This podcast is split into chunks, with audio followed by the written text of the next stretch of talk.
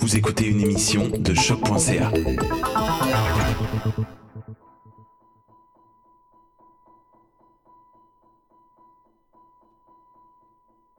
Je ne dors pas très bien en général. J'ai même souvent des crises d'insomnie. De plus, dès que je m'endors, je perds complètement la carte et je ne me souviens jamais de mes rêves. Ou presque jamais. Quand je m'en souviens, et ça m'arrive une fois par an, ce sont des cauchemars d'une horreur sans nom. J'ai donc décidé d'enquêter. Après un brin de recherche, je suis tombé sur une application pour étudier mon sommeil et ses différentes phases. Avant tout, je voulais en comprendre le sens et effectuer quelques tests dans le but d'améliorer mon sommeil, comme par exemple les impacts de ce que je mange le soir dépendant de l'heure, du nombre d'heures passées devant un écran, mon niveau de stress. Mais à travers ces options, l'application offrait quelque chose de fort intéressant. L'enregistrement des bruits de mes nuits. À la base, je croyais que j'allais enfin découvrir si je ronfle ou pas. Mais ce que j'ai constaté dans ces enregistrements m'a fait hérisser le poil sur les bras. Non seulement je parle dans mon sommeil, mais ce que je raconte au cours de ces nuits est rempli de violence, de mort et d'horreur. Du sang. Les fenêtres pleurent du sang. J'ai trouvé un pied. Rien d'autre. Ouais, ben, même pas en plus le dire à part de ça, c'est vraiment, c'est... Il y en a qui ça mal viré, puis voilà. Réveille. Réveille. T'es pas mort. T'es pas mort. 5 jours. 9, 6, 7. Parle. Mort parle. It's tape. Dans mes rêves, ou plutôt mes cauchemars, il semble évident que je tue, et ça semble étrangement m'amuser. En écoutant ces enregistrements, je ressens une mystérieuse culpabilité, sans même connaître l'identité de mes victimes oniriques. Même si je n'y crois qu'à moitié, j'ai décidé de faire quelques recherches pour tenter d'interpréter ces rêves de meurtre. Selon certains spécialistes, les rêves de meurtre mettent en image le désir de faire disparaître un problème. Ils peuvent donc représenter une problématique qui ne peut se résoudre que par l'annihilation de la personne, plus précisément de ce qu'elle représente ou du lien que nous avons avec elle. Si dans vos rêves vous commettez un meurtre, vous auriez le désir d'éliminer ce qui vous gêne. Si la victime est une personne que vous aimez, c'est qu'elle représente un blocage, une entrave à votre liberté. Si l'on rêve de voir commettre un meurtre auquel on participe, cela voudrait dire que l'on tire profit de la misère des autres. Si on résume simplement, dans nos rêves, le meurtre signifie un désir ou un besoin de grand changement et d'élimination d'un problème. Je ne me sens malheureusement pas plus avancé car j'ignore quel est le problème en question. Je me dis que je dois être patient et attentif, que si je sais appliquer le bon regard sur ce qui me tracasse, je trouverai les réponses à mes questions. Je n'ai pas eu à attendre bien longtemps. La semaine suivante, je fais un terrible cauchemar, assez troublant pour qu'il s'imprègne dans ma mémoire.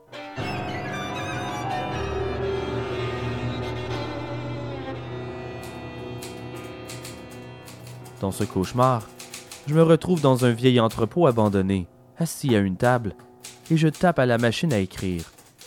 Je ne tape que le mot « mort », à répétition, sur des pages entières.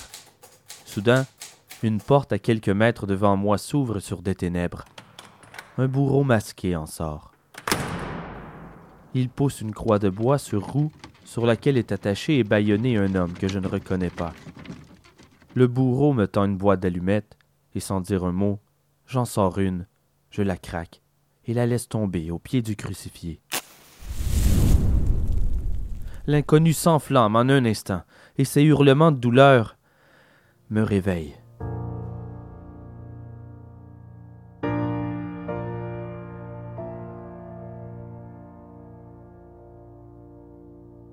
Je me redresse en sursaut dans mon lit en sueur. Sous le choc, mon cœur bat la chamade. Je me suis levé et j'ai effectué de nouvelles recherches pour en trouver le sens. Qu'est-ce que ce cauchemar signifie? L'interprétation la plus commune est que le sacrifice humain dans les rêves représente le surmenage. Et je commence à comprendre. J'attribue mes tourments à Ars Moriendi. Parce que des sacrifices, j'en ai fait beaucoup pour le podcast.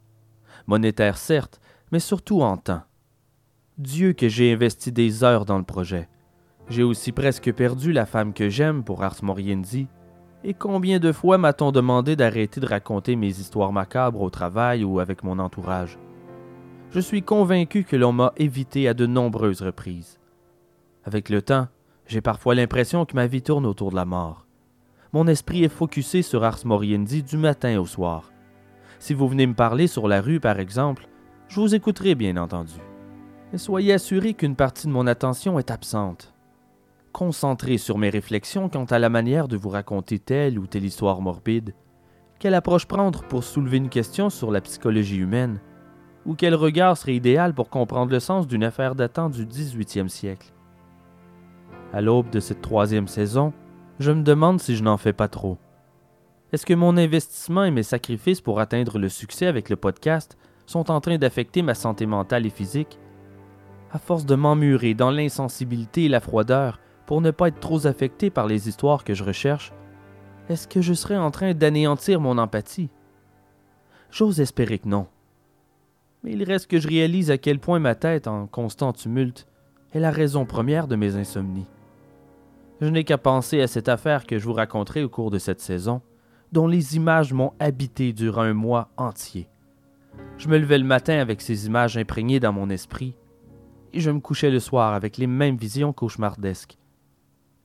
Il a fallu que je me forge une carapace pour poursuivre le projet, sinon j'ignore dans quel gouffre j'aurais pu me retrouver. Toutefois, est-ce vraiment un sacrifice?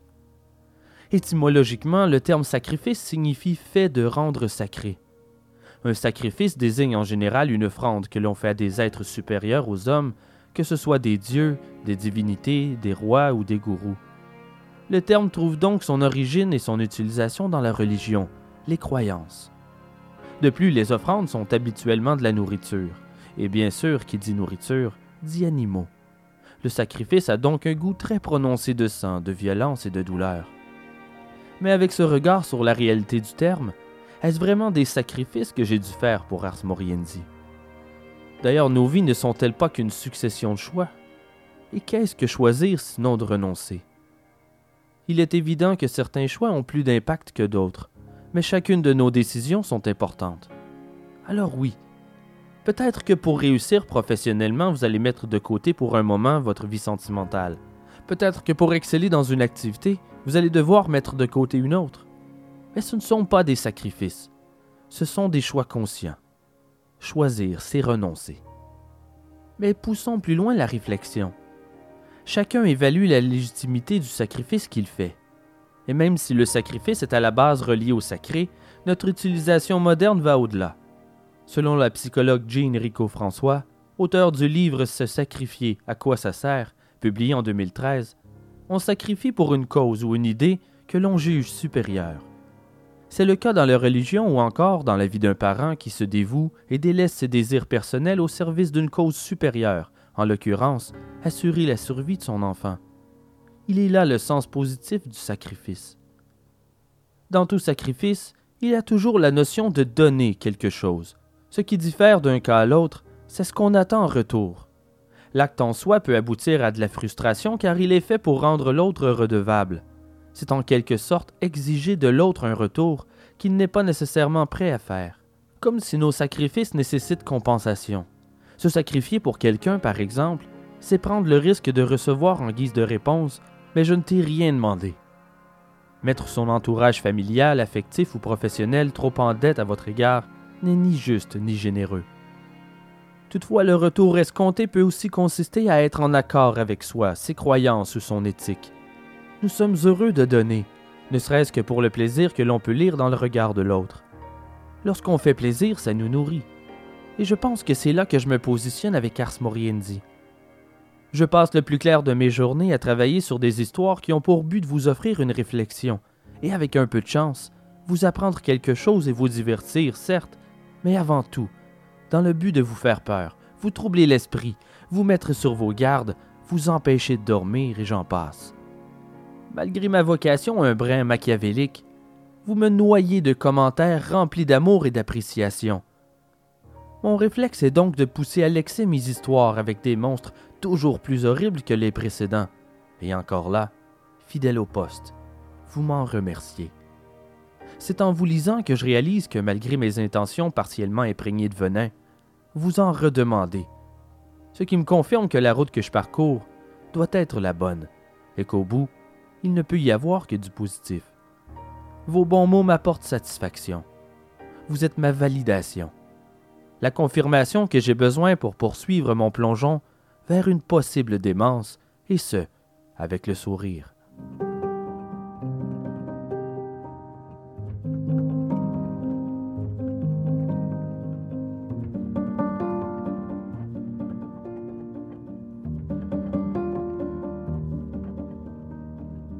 Malgré tout cela, je venais d'ouvrir une porte que je refusais de fermer sans comprendre ce qui se trouvait de l'autre côté. Au-delà de nos sacrifices et nos choix, je me suis questionné sur l'origine des sacrifices humains. Le célèbre chansonnier français Georges Brassens disait « Mourir pour des idées ». Oui, mais lesquelles? Et je pense que c'est là que devrait débuter la recherche de compréhension de ce morceau d'histoire. Quand le site préhistorique de Fiskerton sur l'île anglaise de Lindisfarne a été fouillé pour la première fois en 1981, les archéologues ont trouvé un morceau de crâne humain dans un amoncellement d'épées, de lances, d'outils et d'autres items qui avaient été déposés là le long de la chaussée. C'était l'arrière du crâne d'un homme qu'on avait fracassé violemment avec une épée, formant un grand trou.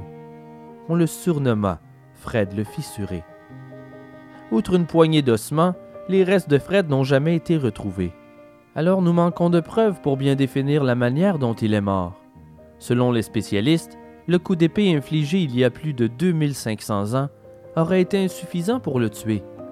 Est-ce que Fred le fissuré a été un sacrifice humain? Nous n'en serons jamais complètement certains, mais plusieurs preuves circonstancielles semblent pointer dans cette direction. Comme les épées et les outils avaient été jetés à l'eau en sacrifice, il est normal de croire que Fred faisait partie du don. Les preuves de l'existence des sacrifices humains à l'âge du fer, 1000 ans avant Jésus-Christ, sont plus abondantes au Danemark, en Allemagne et en Hollande. Nous y avons trouvé de nombreux corps étonnamment bien préservés dans des marécages. Certains avaient été pendus, le nœud coulant encore autour du cou, d'autres étranglés, la gorge tranchée ou le crâne matraqué. Tout comme Fred le fissuré, ces restes ont été découverts dans des endroits très spéciaux, où les gens de l'époque faisaient des dons au monde des morts. Il semble clair qu'il ne s'agit pas de simples meurtres criminels, ou même des décès accidentels, mais plutôt des assassinats délibérés et sanctionnés par la société. Plus tard, au milieu du 1er siècle, l'historien et sénateur romain Tacite nous raconte que le peuple germanique a exécuté leurs exclus de la société, les lâches, les escrocs et les déshonorés, en les noyant dans les marécages. Comme les marais étaient des lieux d'offrande, il semble très probable que ces gens aient été offerts en sacrifice, même si le mystère persiste. Jules César et d'autres Romains importants étaient consternés par la coutume du sacrifice humain chez les Celtes.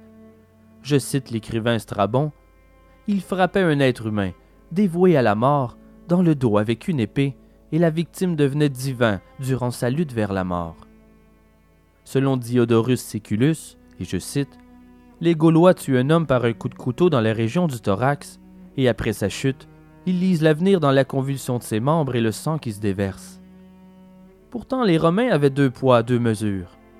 Bien que les sacrifices humains pris fin à Rome un siècle plus tôt, donner des hommes à manger aux fauves et les jeux de gladiateurs étaient des sports de routine, sans oublier les milliers de Celtes conquis en Gaule qui étaient victimes d'atrocités romaines. En accusant les Celtes de pratiquer des sacrifices humains, les Romains pensaient avoir une excuse pour leur propre cruauté. Même si les commentaires romains vis-à-vis des sacrifices étaient seulement destinés aux Celtes et aux Allemands, nous avons découvert des preuves d'une telle pratique sur les îles britanniques.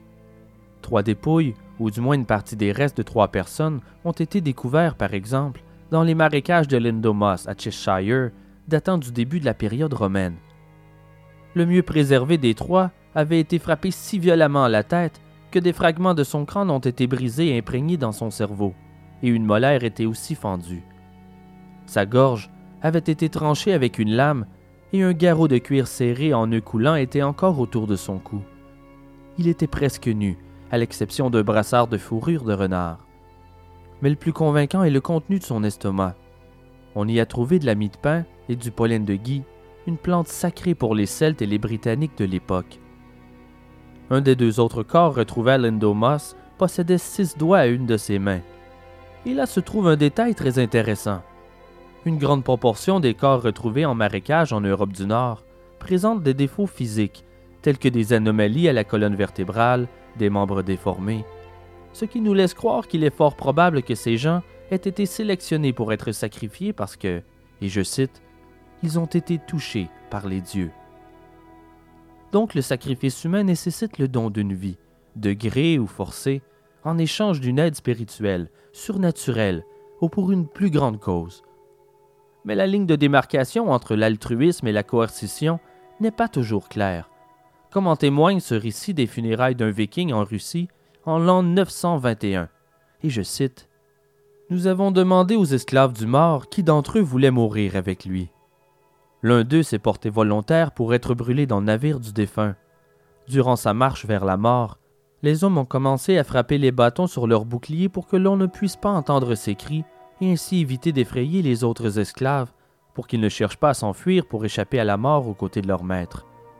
Un poignard a été plongé entre les côtes de l'esclave à plusieurs reprises et des hommes l'ont étranglée avec une corde jusqu'à ce qu'elle soit morte. Les flammes se sont déchaînées jusqu'à engloutir le bûcher et le navire. »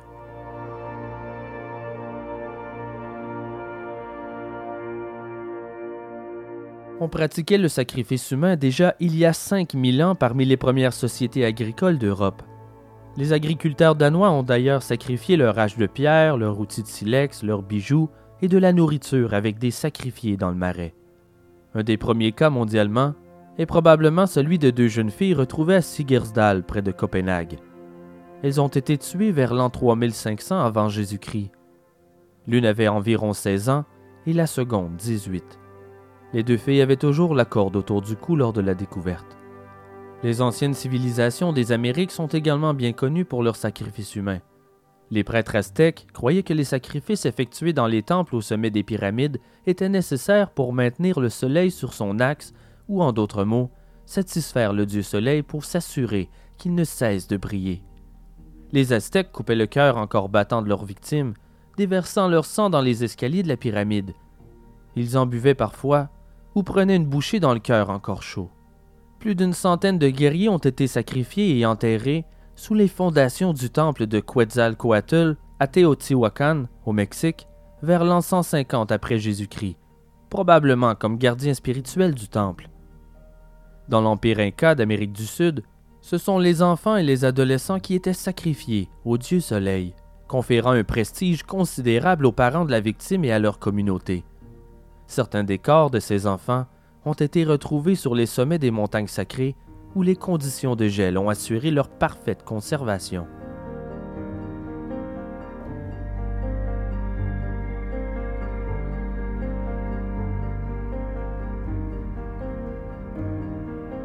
Il existe des preuves que les sacrifices humains se poursuivent encore aujourd'hui dans certaines régions isolées du monde. Nous connaissons des cas où des chamans les pratiquent pour éviter des catastrophes naturelles ou augmenter leur richesse. En septembre 2001, la police de Londres a eu à résoudre une affaire de meurtre qui s'est avérée être un meurtre rituel. Ils ont retrouvé le torse d'un jeune garçon afro-américain entre 5 et 7 ans, flottant dans la Tamise. On lui avait retiré la tête, les bras et les jambes. Pour confirmer leur crainte, ils ont fait venir des spécialistes des meurtres rituels qui ont bien confirmé ce qu'ils avaient trouvé, la victime d'un sacrifice humain. Malheureusement, on ne connaît toujours pas l'identité de l'enfant surnommé Adam, et personne n'a encore été accusé pour le crime. L'affaire est encore non résolue. Mais n'oublions pas que les sacrifices humains ne sont pas que des actes rituels destinés à apaiser les dieux ou pour attirer chance et prospérité. Ça couvre toutes les situations où une vie humaine est offerte pour une plus grande cause. Les croyances religieuses ne sont pas une exigence. Certains grévistes de la faim sont prêts à mourir pour leur nationalisme, tandis que des pilotes kamikazes se sont sacrifiés pour leur empereur durant la Deuxième Guerre mondiale. Pensons aux kamikazes de la Palestine, les terroristes du 11 septembre 2001, et j'en passe. Et comment passer à côté de l'une des principales religions, le christianisme, qui est bâtie sur l'image d'un homme-dieu sacrifié censé être mort sur la croix pour sauver l'humanité? Qu'on le veuille ou non, le sacrifice humain fait partie de notre histoire, et ce depuis plus de 5000 ans, et dans sa forme altruiste, c'est l'une des nombreuses caractéristiques qui nous distinguent des animaux. Ce qui relie tous ces sacrifices ensemble, selon moi, est la quête du succès, de la prospérité, du bonheur. N'est-ce pas l'ambition ultime de nos vies? Nous poursuivrons cette quête du bonheur jusqu'au jour de notre mort, et même si nous arrivons parfois à lui mettre la main au collet, le bonheur est un poisson visqueux et vigoureux qui nous glisse entre les doigts à la moindre occasion. Parfois, cette quête du bonheur peut nous mener dans les régions sombres de l'esprit, repousser la morale et engendrer des actes inhumains. Seriez-vous prêt à sacrifier un proche pour atteindre enfin l'inatteignable félicité? Je suis Simon Predge et vous écoutez Ars Moriendi.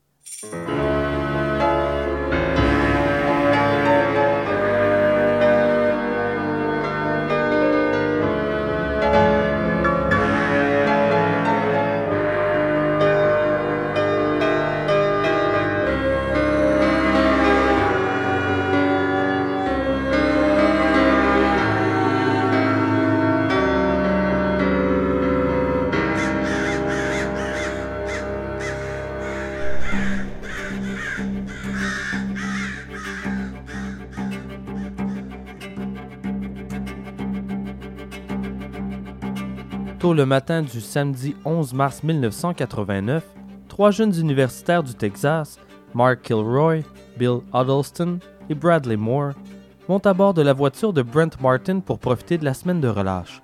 Ils sont excités à l'idée de fêter, boire et se pavaner sur la plage pour rencontrer des filles. Leur destination, l'île South Padre, une station balnéaire texane sur la côte du golfe du Mexique. Tous très sportifs, ils sont de jeunes garçons américains sans histoire. Ils ont tous entre 20 et 22 ans.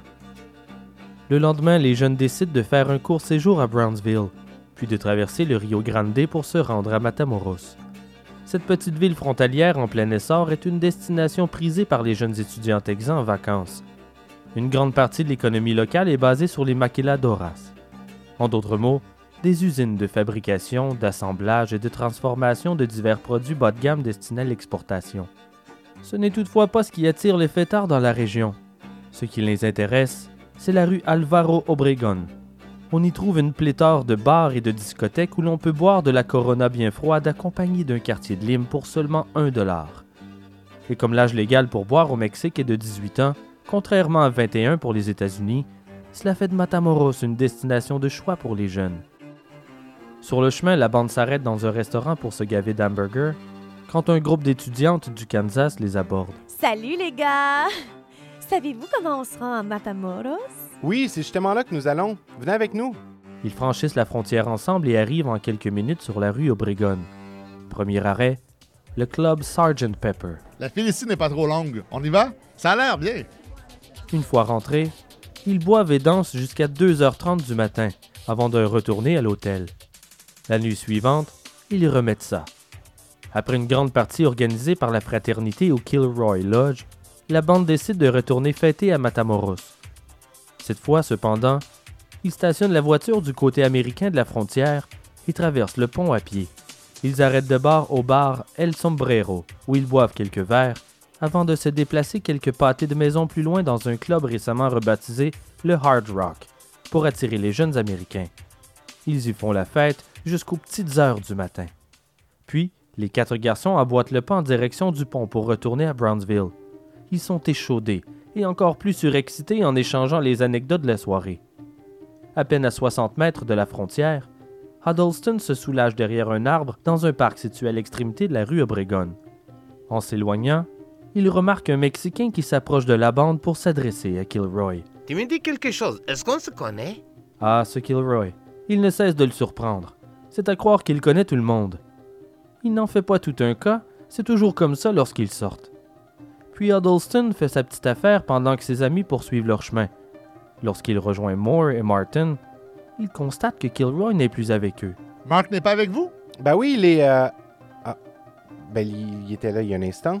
Bon, je vais voir s'il le retrouve. Je vous rejoins à la voiture. Il fait marche arrière pendant un moment, mais aucune trace de son ami. Il revient et traverse la frontière, espérant le retrouver à la voiture. Il n'y a que Moore et Martin.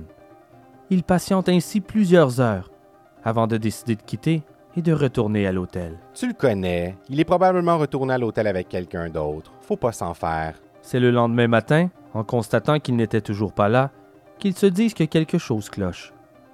Les garçons avisent les autorités qui signalent sa disparition. À ce stade, c'est une enquête de routine. Les cas des jeunes disparus sont nombreux à Matamoros, mais ils sont généralement retrouvés le lendemain, accablés d'une gueule de bois et aucun souvenir de la nuit précédente.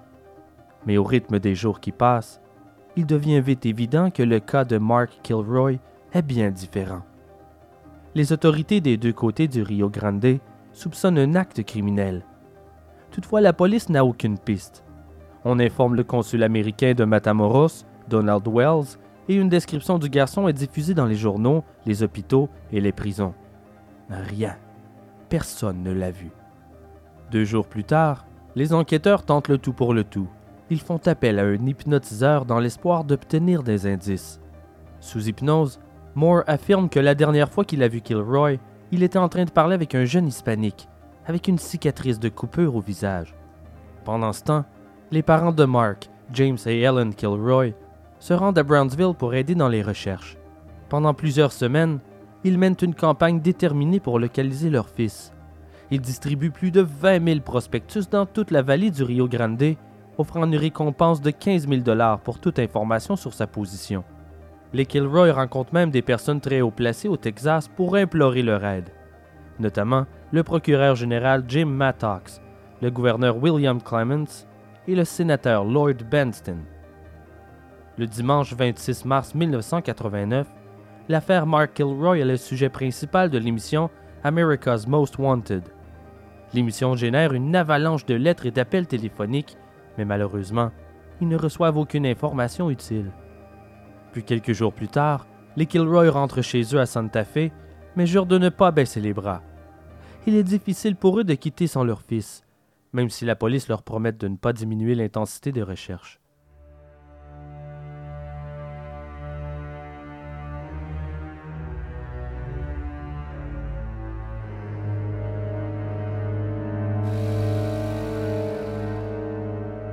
La première percée dans l'enquête, toutefois, provient d'une toute autre affaire. Quelques jours avant que les Kilroy rentrent à la maison, les États-Unis et le Mexique annoncent un nouveau programme antidrogue destiné à protéger la frontière. L'opération implique 1200 agents, une douzaine d'hélicoptères et 30 avions. À l'époque, on la décrit comme une des plus importantes du genre. En début avril, les autorités tiennent un barrage routier, une sorte de vérification de routine dans le cadre de la grande opération. Tout se passe comme sur des roulettes jusqu'à ce qu'une camionnette décide de contourner le barrage par le champ, sans même se cacher, et poursuit sa route. Les policiers se regardent perplexes. Ils n'en reviennent pas. Comment cet homme peut-il croire qu'il s'en sortira si facilement? C'est à n'y rien comprendre. Un d'eux a reconnu le conducteur, et aussitôt, 2 policiers en civil sortent de leur torpeur et montent au volant de leur voiture de police banalisée pour le suivre discrètement et tenter de découvrir où il va.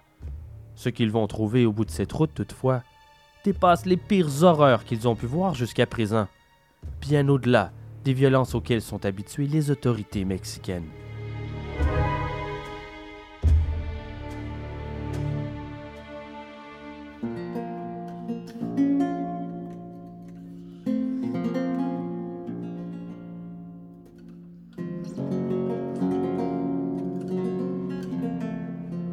Adolfo Constanzo naît le 1er novembre 1962 à Miami, de Delia González de Valle.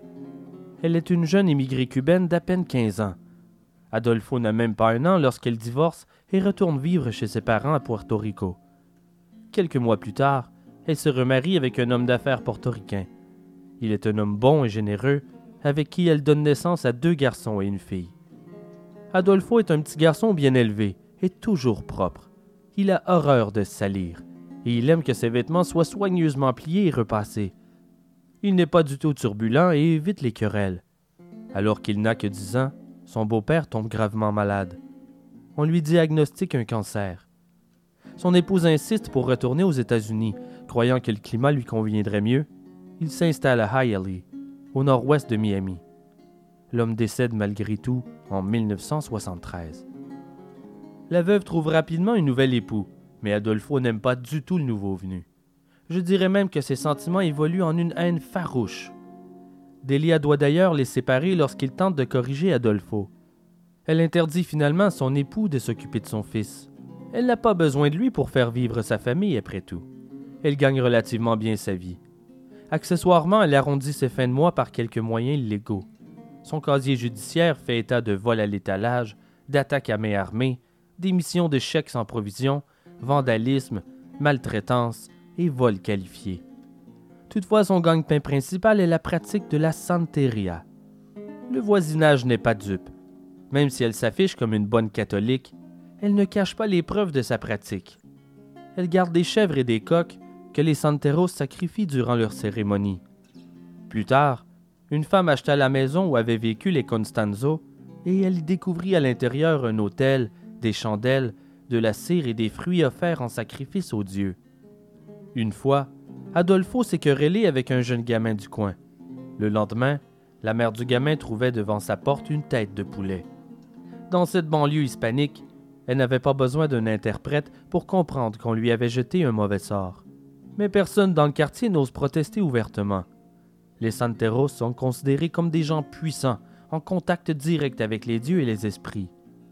La Santeria, comme le vaudou, est une religion qui trouve son origine chez les Yoruba, un peuple originaire du Nigeria, importé à Cuba par les planteurs. Bascom, scientifique ayant étudié les Santeros cubains en 1948, découvre que le sang, les pierres et les herbes sont le fondement de ce culte. Chaque Santeros fait le vœu de protéger ses pierres sacrées et de le nourrir au moins une fois l'an. Chaque déité ou orisha a ses herbes propres, son type de pierre et des animaux constituant sa nourriture favorite. Les herbes servent à purifier les fidèles et les objets rituels pour le contact avec l'orisha. Le sang est la nourriture des dieux et les pierres sont les objets à travers lesquels on les nourrit, dans lesquels réside leur pouvoir. Les dieux de la Santeria ayant tous une fonction précise, le Santero est en mesure de nommer précisément l'orisha responsable et de dire ce qu'il convient de faire pour y remédier. Le panthéon des Yoruba s'est aisément adapté à leur religion catholique pour donner naissance à la Santeria, l'adoration des saints, partagée à des degrés divers par les différentes ethnies africaines importées de force sur le continent américain. D'autres ethnies également transplantées à Cuba ont donné naissance à des religions parallèles. C'est ainsi que les Harara, originaires du Dahomey, ont mêlé leurs croyances à celles des Européens et de là apparaît le vaudou. Le Palo Mayombe, quant à elle, vient des Bantous, originaires du Congo connu sous le nom de Mayombe. La première partie du nom, Palo, provient de l'espagnol et signifie « bâton », en référence aux 28 bâtons que le prêtre plonge dans son Nganga, une sorte de grand chaudron. La Santeria est donc une branche d'une religion à part entière, plongeant ses racines dans un passé immémorial. Il est facile de repousser la croyance comme étant de simples superstitions sans intérêt, mais sachez que des millions de personnes pratiquent cette religion sous diverses formes, que ce soit en Afrique ou en Amérique. Toutefois, la Santeria ne semble pas avoir été un grand succès pour Delia. Quelques années plus tard, elle reçoit la visite de la police à la suite de plaintes pour mauvais traitements sur des enfants. Lorsqu'ils entrent dans la demeure, Delia est entourée de 27 animaux et de plusieurs enfants. L'appartement est dans un état de malpropreté dégoûtante. Deux des enfants, dont un simple d'esprit, dorment sur un matelas maculé d'urine et d'excréments. Le sol est jonché de détritus et de déjections animales. Déjà à cette époque, Adolfo est un fervent pratiquant de la Santeria. Delia est persuadée que son fils peut lire dans les esprits et qu'il a la double vue. À un certain point, elle l'envoie même étudier le Palo Mayombe avec un sorcier haïtien. Mais si la Santeria est orientée vers le bien, la Palo Mayombe, elle, est dirigée vers le mal. Une sorte de magie noire pratiquée grâce à des sacrifices offerts aux déités malfaisantes, auxquelles on peut tout demander. La mort d'un ennemi, causer la maladie, et j'en passe. En 1975, le beau-père demande le divorce et disparaît sans laisser de traces. Delia se remarie à nouveau, mais cette relation ne durera pas et se termine aussi en divorce. Adolfo, maintenant adolescent, reste avec sa mère et ses frères et sœurs. Il prend soin d'eux avec dévouement, tout en découvrant sa sexualité. Il est bisexuel, mais avec un penchant certain pour les hommes. À 20 ans, il quitte l'école et gagne sa vie en vendant des charmes et des potions. Il aspire à devenir mannequin. Il est beau garçon et fréquente les bars homosexuels. Son entrée dans la communauté gay est remarquée. Mais on le soupçonne de délinquance et de vol, car il est difficile de croire qu'il gagne autant d'argent seulement avec la vente de ses potions magiques. Il est d'ailleurs arrêté à 2 reprises pour vol. La 2e fois, pour le vol d'une tronçonneuse. Puis son nom commence à sortir de plus en plus fréquemment dans différentes affaires de drogue. Comme l'étau se resserre sur lui, il croit plus prudent de changer d'air et déménage au Mexique en 1984, selon ses dires, pour lancer sa carrière de mannequin.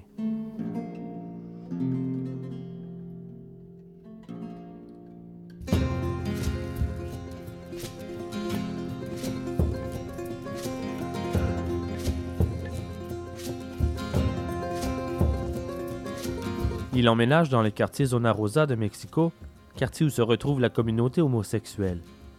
Il gagne sa vie surtout en tirant les cartes pour quelques dollars. C'est ainsi qu'il rencontre celui qui devient vite son amant régulier, Martin Quintana. Le charme et le magnétisme de Constanzo, auquel s'ajoutent ses prétendus talents divinatoires, forge rapidement sa réputation et fait le tour de la ville. Parmi ses clients, un ancien mannequin d'une 40aine d'années, Maria del Rocio, qui rêve de faire du cinéma, mais sa carrière peine à décoller. Grâce à la manipulation, il la convainc de ses pouvoirs surnaturels. Il pratique quelques cérémonies en faveur de Maria et rapidement elle constate des résultats. Les contrats commencent à arriver et elle rencontre même l'amour, comme l'avait prédit Constanzo. Ses clients, tous convaincus de ses pouvoirs, augmentent rapidement. Ils lui sont fidèles et propagent la nouvelle de ce nouveau venu au talent impressionnant. Comme par exemple Salvador Vidal, policier corrompu. Il est surpris de constater que Constanzo réussit non seulement à deviner ce qu'il fait souffrir, mais aussi il semble tout voir sur son passé à travers sa magie. En réalité, un complice lui avait précédemment raconté tout ce qu'il savait sur l'homme avant son arrivée. Quoi qu'il en soit, cette technique fonctionne, ou plutôt ses arnaques, et il commence à s'entourer de fidèles de tout acabit. Par l'entremise de Vidal, Constanzo commence à recruter une partie de sa clientèle parmi les trafiquants de drogue. Les caïds viennent lui demander son avis de plus en plus régulièrement sur diverses opérations. Ils lui font tellement confiance qu'ils ne lui cachent rien. Constanzo maîtrisait déjà la magie, mais il est en train d'apprendre les ficelles du métier de trafiquant par l'entremise de sa clientèle. Avide de protection, et comme les sommes en jeu sont particulièrement importantes, ses clients n'hésitent pas à payer jusqu'à 50 000 $ pour une cérémonie destinée à protéger l'envoi d'une cargaison ou une tentative de corruption délicate. Sa technique est simple. Il donne une date aux trafiquants pour procéder à la livraison de drogue, affirmant avoir reçu l'information des esprits. Et de l'autre côté, il demande à Vidal, qui lui est fidèle, de ne pas toucher à la dite cargaison et de les laisser passer, en échange d'une généreuse somme. La petite affaire de Constanzo est très lucrative.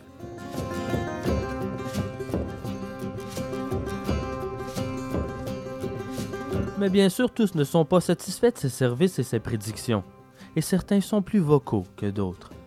Mais Constanzo refuse de plier sous les menaces. Les premiers à souffrir de sa colère sont les Calzada. Cette famille de trafiquants lui a été présentée par Vidal, et il fait office de conseiller occulte auprès du clan. Il s'appuie sur l'aide du policier pour décider du meilleur jour et du meilleur endroit pour faire transiter leur cargaison de drogue. Au départ, il aide Calzada à développer son commerce. Mais Constanzo ne se contente bientôt plus de quelques milliers de dollars qu'il reçoit après chaque consultation. Il exige la moitié des profits. Calzada lui rit au nez malgré les menaces, mais le sorcier ne digère pas l'affront. Le lendemain, il contacte Calzada pour lui offrir ses excuses, prétendant qu'un autre sorcier lui avait jeté un sort, ce qui expliquait son comportement. Il affirme que pour s'en débarrasser, ils doivent procéder illico à une cérémonie de purification. Le soir venu, Calzada réunit chez lui sa famille, sa secrétaire et son garde du corps. Alors que la cérémonie est entamée, 2 hommes armés de mitraillettes entrent et maîtrisent le garde du corps avant d'éliminer tout le monde. Ces hommes de main étaient Martin Quintana et Salvador Vidal. En moins d'une semaine, la rivière Zumpango recrache les cadavres de 7 membres du clan. Ils ont été mutilés. Leurs doigts et leurs orteils ont été coupés, leur sexe et leur cœur ont été arrachés. Et 2 des corps n'avaient plus de cervelle. Les morceaux manquants ont tous fini dans le Nganga de Constanzo. C'est un carnage, et ce ne sera pas le dernier.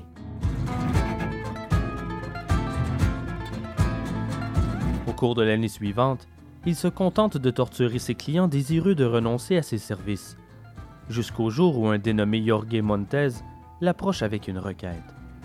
Il loue un appartement à un travesti surnommé Claudia Yvette. Il a tenté de l'expulser, mais sans succès. Il demande l'aide du sorcier. La bande de Constanzo débarque chez Claudia et mutile le travesti à coups de machette, en découpant ses doigts, ses orteils et son pénis, alors qu'il est encore vivant, avant de le poignarder pour récolter son sang. La requête du propriétaire ne pouvait mieux tomber. Constanzo était en train de composer un nouveau Nganga. Il avait besoin de matières premières.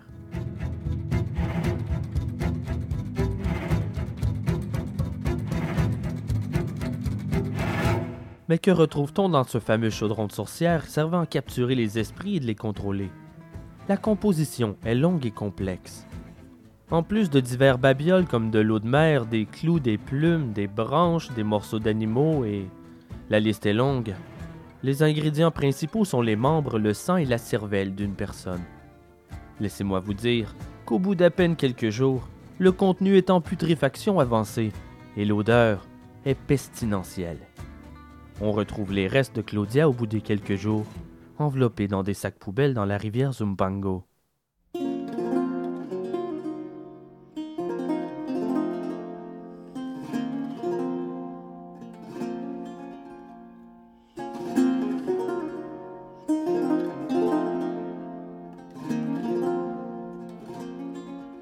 À cette époque, le clan Hernandez, une bande de trafiquants de drogue mexicains, en arrache.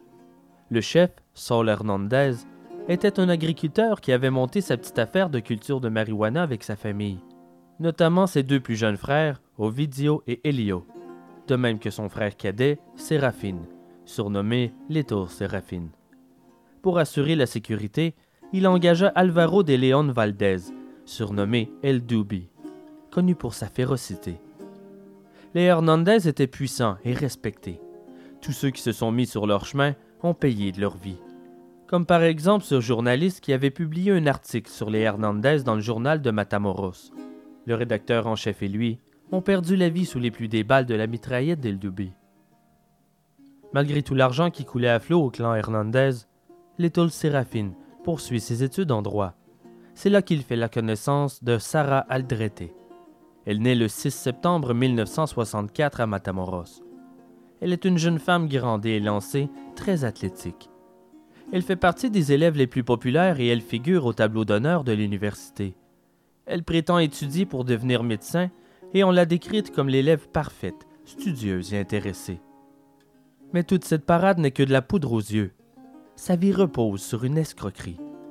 En particulier ses ambitions de devenir médecin. Elle a d'excellentes notes, certes, mais c'est qu'elle n'est inscrite qu'à des cours de gym, d'anglais et d'espagnol. Elle tente de retarder son entrée dans la vie active, ou l'attend un simple emploi de caissière ou de serveuse dans un fast-food. Cela ne suffit pas à l'ambitieuse Mexicaine, et prise dans ses mensonges, elle cherche un moyen de sortir de cette spirale sans issue. Le 21 octobre 1983, à l'âge de 19 ans, elle épouse un homme d'11 ans son aîné, mais 4 ans plus tard, le mariage est à la dérive et ils divorcent en 1988. Sarah revient alors vivre chez ses parents, qui lui installent un appartement au-dessus du garage, pour lui permettre une certaine liberté. C'est là qu'elle habite lorsqu'elle fait la rencontre de Little Séraphine. Ils deviennent amis. Elle est attirée par l'atmosphère de danger et de violence entourant la famille Hernandez, que tout le monde respecte et craint.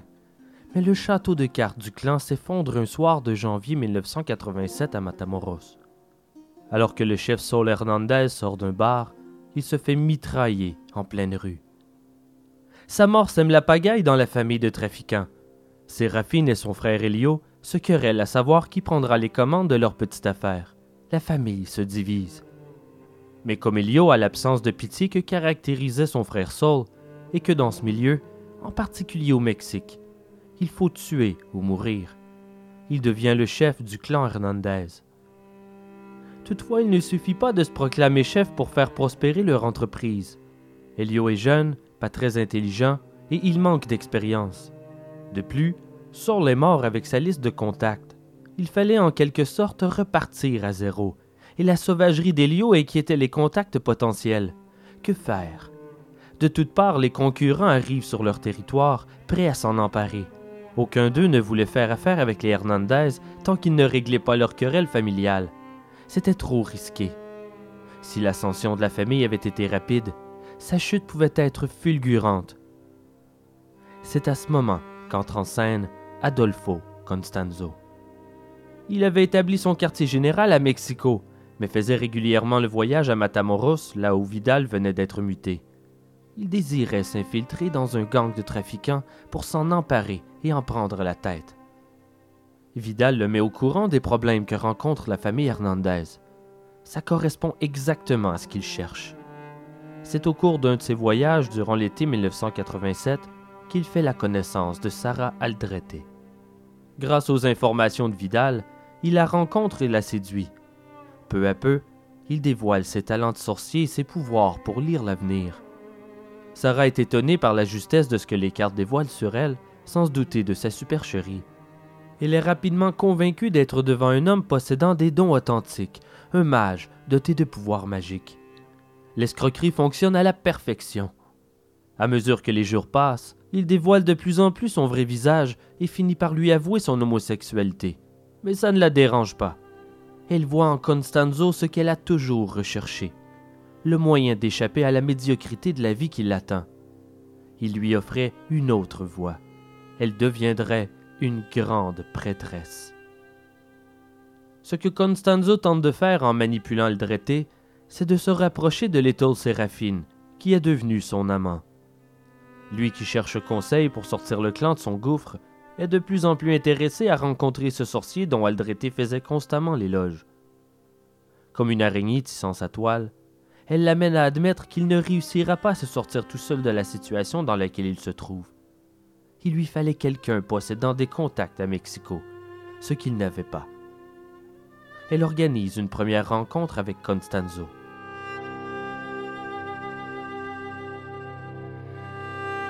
Comme tout le monde sait qu'il est dans le trafic de la marijuana, Little Séraphine n'a pas grand-chose à cacher, et il accorde à Constanzo une confiance totale. Il lui raconte les problèmes qu'il rencontre, des affrontements entre clans rivaux autour et au sein de la famille. Il évoque les tensions entre ses frères et lui. Il lui demande conseil. Il cherche quelqu'un de confiance capable de protéger leur trafic et les membres de la famille. Il est prêt à tout. Elio tranquillement se joint à eux, et en orientant, le sorcier gagne la confiance de tout le clan. Tous sont convaincus de sa puissance grâce à ses présages. Au départ, Constanzo se contente de purifier les membres de la famille et de protéger leur petite affaire. Tous croient que le succès grandissant de l'entreprise est dû à la magie. Mais en réalité, c'est grâce à l'aide de la corruption de la police, par l'entremise de Vidal. Les Hernandez n'y voient que du feu. Aucun doute que sa magie fonctionne. C'est à Pâques qu'une étape décisive est franchie. Contre la moitié des gains familiaux, Constanzo offre sa protection et ses contacts. Les Hernandez acceptent, et Constanzo prend en main la direction des opérations de la famille. Il se charge de la protection occulte des intérêts du gang et de payer les pots de vin à quiconque risque de gêner son développement. Pour ce gang désorganisé, son arrivée est semblable à celle d'un messie. Très vite, il ne se contente plus de conseils techniques. Il a le plein pouvoir. Il ne recommande plus, il ordonne. Sous son influence, la prospérité est de retour, reposant sur deux principes fondamentaux. Une organisation solide et une absence totale de sentiments. Constanzo devient El Padrino.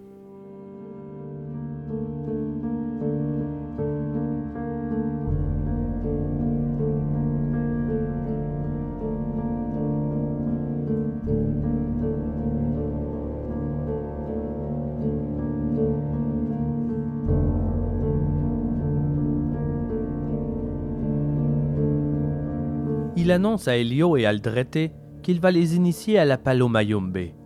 Aldrete brille de désir de plonger dans les arcanes occultes dont elle ne faisait que soupçonner l'existence. Elle sera sa grande prêtresse et occupera le second rang dans la hiérarchie du culte en formation.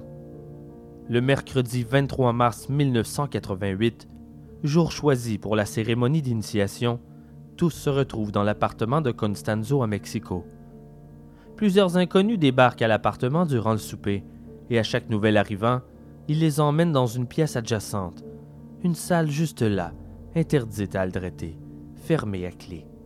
Une pièce que Constanzo appelle la salle des morts. Après le repas, il demande à la jeune femme de retirer ses vêtements et d'enfiler un pantalon et une tunique blanche posés pour elle sur le lit, sans rien en dessous. Par la suite, il lui bande les yeux et la guide vers la salle des morts. En franchissant la porte interdite, elle suffoque dans la fumée de cigares qui remplit la pièce. Les inconnus l'aspergent alors de rhum pour la purifier. Mais à travers ces odeurs de terre, une autre odeur plus lourde, répugnante. L'odeur de la mort, en provenance du Nganga. Le son des tambours et des chants cérémoniaux font vibrer ses tympans au rythme de son cœur qui bat la chamade d'excitation. Aldrete se sent poussée vers l'arrière jusqu'à ce qu'elle bute sur un siège sur lequel elle s'assoit. « J'ai fait appel aux divins esprits de la Palo Mayombe, Orunmila, Ifa, Elegba, Shango, Oya, Oshun, Elegbara, Aronli, Babalou, Aye, Osayin, Erinle, Bascoso, Shigidi, Ogun, Ibei, Oshumare, Olarosa, Olimerin, Oronla. » On lui ouvre la bouche et on la force à avaler du rhum. Elle s'étouffe avec toute cette fumée de cigare et l'alcool de mauvaise qualité qu'on lui fait boire. Mais elle ne chigne pas. On lui vide presque la moitié d'une bouteille dans la gorge. Constanzo se met à psalmodier des incantations en langue bantou. Plusieurs voix qu'elle ne reconnaît pas se joignent à lui. Aldrete sent la peur prendre le dessus et sa respiration s'accélère. Elle s'apprête à hurler quand Constanzo pose sa main sur son épaule et lui dit « Calme-toi, tout va bien, n'aie pas peur. » Puis il reprend ses incantations. Elle reprend son courage. On approche un poulet de sa poitrine et elle sent qu'on verse son sang sur sa peau enfiévrée. Puis on approche quelque chose de lourd et couvert de fourrure qui vient heurter sa jambe. C'est une chèvre. « Sarah Maria Aldrete Villarreal, tout sera maintenant pénétré par les esprits. L'un d'eux te choisira et ton avenir lui appartiendra. » Un bruit sourd, puis un jet de sang l'inonde. Elle comprend que Constanzo vient de sacrifier la chèvre pour elle. Le sang glisse sur ses vêtements. Une main agrippe sa tunique et tire violemment dessus. Et dans son dos, une sensation de brûlure se mêle aux odeurs de chair grillée. On vient de la marquer au fer rouge. La douleur lui paraît lointaine, comme s'il s'agit de quelqu'un d'autre. « Tu es l'une des nôtres à présent. Dieu n'existe plus pour toi. Ton âme est morte. Tu es maintenant la madrina. Ton orisha est Oshun. Prie-la. » On lui retire son bandeau. Elle sent l'épuisement s'abattre sur elle. Dans la pièce éclairée qu'à la chandelle, elle découvre les hommes qui l'entourent. On lui présente Jorge Montes, Juan Carlos Fragosa et Damian. Tous des hommes homosexuels et disciples de Constanzo. « Ils sont ta famille maintenant. Ils ont pris part à ton initiation. Ils ont été témoins de ton acceptation par Tatankisi, l'esprit d'une Nganga. Je suis leur parrain et maintenant, tu es leur marraine. Après moi, c'est à toi qu'ils obéissent. Plus rien ne peut te faire de mal. À présent, tu as le pouvoir. » Le dimanche suivant, c'est le tour d'Elio, qui devient le troisième en autorité dans le rang du culte. Il est si impressionné par la cérémonie qu'il n'a aucun mal à persuader Little Séraphine de faire de même, suivi progressivement des autres membres de la famille Hernandez pour les faire entrer un à un dans le cercle, jusqu'à ce que la bande entière soit transformée en véritable secte. Ils sont maintenant tous impliqués dans la magie noire de Constanzo. C'est le prix à payer pour la protection des dieux. Le sorcier affirme que grâce à cette cérémonie, il bénéficie à présent d'un bouclier magique de sang qui les rend invisibles aux yeux des bandes rivales et des policiers. Ainsi, on ne pourrait les arrêter et si quelqu'un leur tirait dessus, les balles rebondiraient sur leur corps.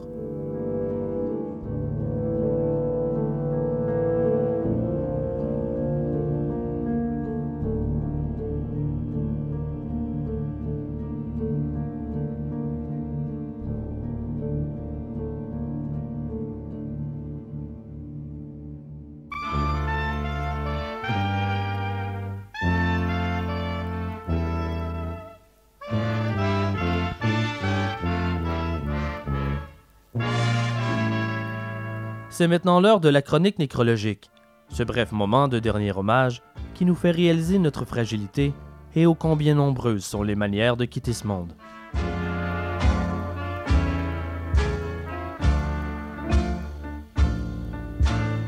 En janvier 2002, à Bolzano, en Italie, Andreas, un portier, est retrouvé mort dans une mare de son sang sur le bord d'une route de campagne.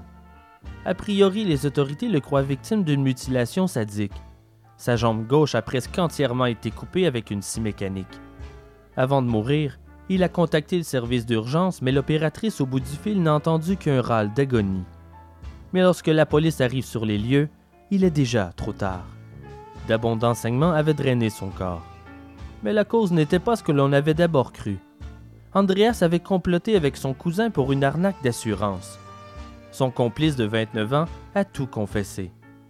Andreas l'avait convaincu de lui couper une jambe à la scie mécanique afin de récolter près d'$1 million de nombreuses polices d'assurance. Il visait l'invalidité permanente. Le cousin scia la jambe sous le genou et coupa une artère principale. Devant l'effusion impossible à stopper, le cousin a paniqué et s'est enfui. La scie mécanique a été retrouvée dans une rivière à l'extérieur de la ville. Le cousin fut accusé d'homicide involontaire. Andreas avait 23 ans. On dirait bien que son plan qu'il croyait si rusé lui a fait une belle jambe.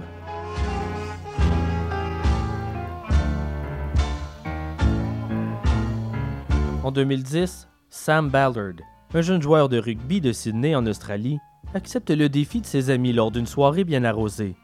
Manger une limace vivante. Quelques jours après avoir ingéré le mollusque, Ballard ressent une douleur dans les jambes et croit que la limace est en cause. Un médecin lui annonce qu'il a contracté un ver parasite.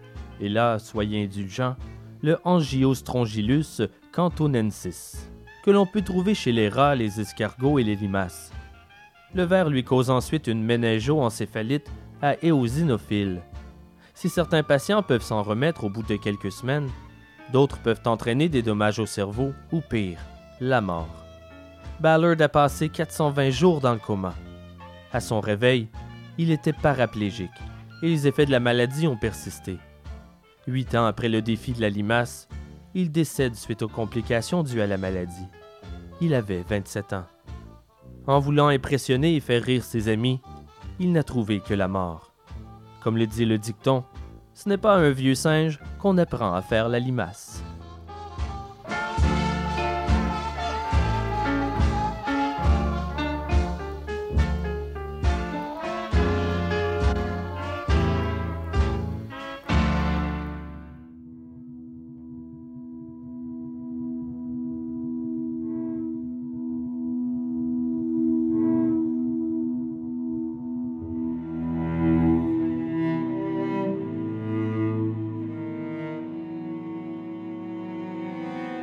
Les premières opérations dirigées par Constanzo ne se passent pas comme prévu, et plusieurs livraisons de cocaïne sont saisies par les autorités américaines.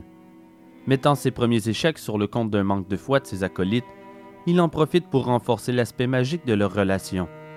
Après plusieurs sacrifices d'animaux pour s'attirer les bonnes grâces des dieux, poulets, tortues, chèvres, il déclare que ça ne suffit pas.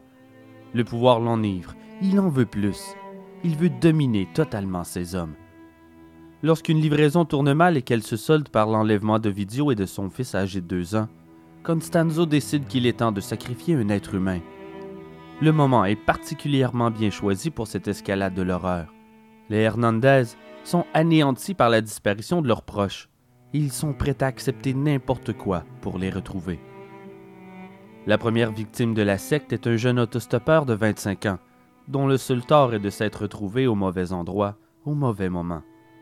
Après avoir longuement torturé sa victime, Constanzo fait sortir tout le monde. Pendant qu'ils attendent à l'extérieur, il viole le garçon sous prétexte de magie noire. Au retour des hommes, Quintana tient fermement la victime pendant que le sorcier lui tranche la gorge, en récoltant son sang dans le Nganga, au son des chants des membres et des tambours fracassants. Il lui ouvre le crâne et déverse sa cervelle dans le chaudron. 2 jours plus tard, les 2 prisonniers sont relâchés. Même si le trafiquant n'avait jamais réellement eu le désir de les tuer, les Hernandez croient dur comme fer que leur libération est le résultat incontestable de la magie du Padrino. Ces sacrifices pratiqués par la secte servent 2 fonctions. Compromettre les Hernandez comme complices des meurtres, tout en satisfaisant les perversions sadiques d'El Padrino. Son pouvoir et son emprise assurée, il renforce la bande en y intégrant ses propres hommes, tous racolés dans les bars gays de la Zona Rostra de Mexico. El Dubí, l'homme de main réputé pour son manque de pitié, devient le gorille personnel de Constanzo. Il contrôle la secte d'une main de fer et n'hésite pas à tuer et sacrifier même les membres de la bande qui ne suivent pas ses ordres ou ne respectent pas les interdits de la secte comme de consommer de la drogue vendue par la famille. Les cadavres s'accumulent dans la rivière Zumpango. Ils sont si mutilés que leur dentition est généralement le seul moyen possible pour les identifier. La violence de Constanzo est barbare et sauvage. Avec ses rivaux, il fait preuve d'une incroyable cruauté. Avec lui, aucune alliance n'a de valeur. Pourquoi payer quelque chose que l'on peut obtenir gratuitement? Il peut monter une affaire avec un ami et le faire égorger la semaine suivante. Il vole et tue à chaque opportunité. Il fait 2 types de victimes. Celles qui meurent lorsque Constanzo croyait pouvoir s'enrichir et les sacrifiés du Nganga dans la cabane du ranch de Santa Elena. Celles-ci sont torturées, mutilées, violées. On en ébouillante certains. À d'autres, on arrache le cœur alors qu'ils respirent toujours. On les castre, leur arrache des membres. On coupe leurs mamelons avec des ciseaux. Toujours au nom du Palo Mayombe, dans le but ultime d'assurer la sécurité des membres par la magie, les rendre invincibles.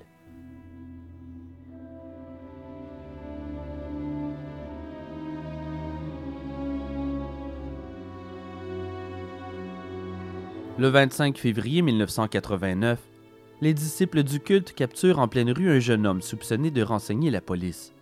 Constanzo veut le sacrifier. Mais rien ne se passe comme prévu. Le jeune homme se débat avec force, il hurle et à un moment, il profite de l'arrêt de la voiture pour s'enfuir. Elio, enragé, lui vide son chargeur dans le corps. Ils rembarquent le cadavre et poursuivent leur route jusqu'au ranch. Constanzo, qui attend dans la grange, est furieux. Il est hors de question de reporter la cérémonie. « Allez capturer la première personne que vous trouverez! Maintenant !» 2 hommes sautent dans un camion et se lancent sur les chemins de terre sillonnant les plantations de maïs. Ils n'ont pas à aller bien loin. Le jeune José Luis Garcia de Luna, 14 ans, est en train de nourrir les vaches d'un voisin. Il a trouvé ce travail quelques semaines auparavant et il est très fier de pouvoir rapporter un peu d'argent à sa famille qui en avait grandement besoin.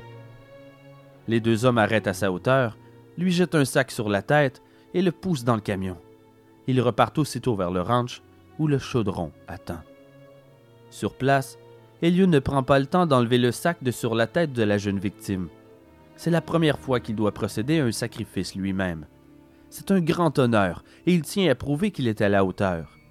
Il fait agenouiller le garçon devant le Nganga, lui penche la tête et sans attendre, il abat la machette. Dans son excitation, il vise mal et au lieu de lui fracasser le crâne, il décapite le gamin. La tête roule sur le sol et Constanzo attrape le sac. C'est lorsque le corps s'effondre au sol qu'Elio reconnaît la chemise du gamin. Il vient de tuer son propre cousin.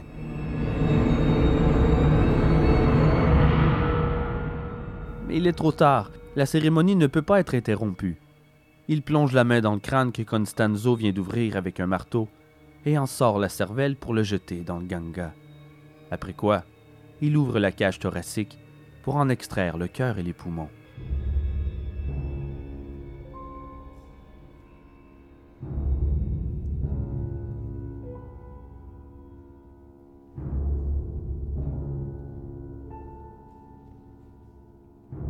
Pendant ce temps, Sarah Aldrete mène la grande vie.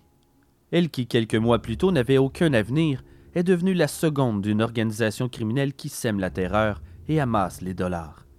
Elle a le pouvoir de vie ou de mort sur n'importe qui. Et pourtant, pour éviter d'attirer l'attention, elle continue d'aller à l'université.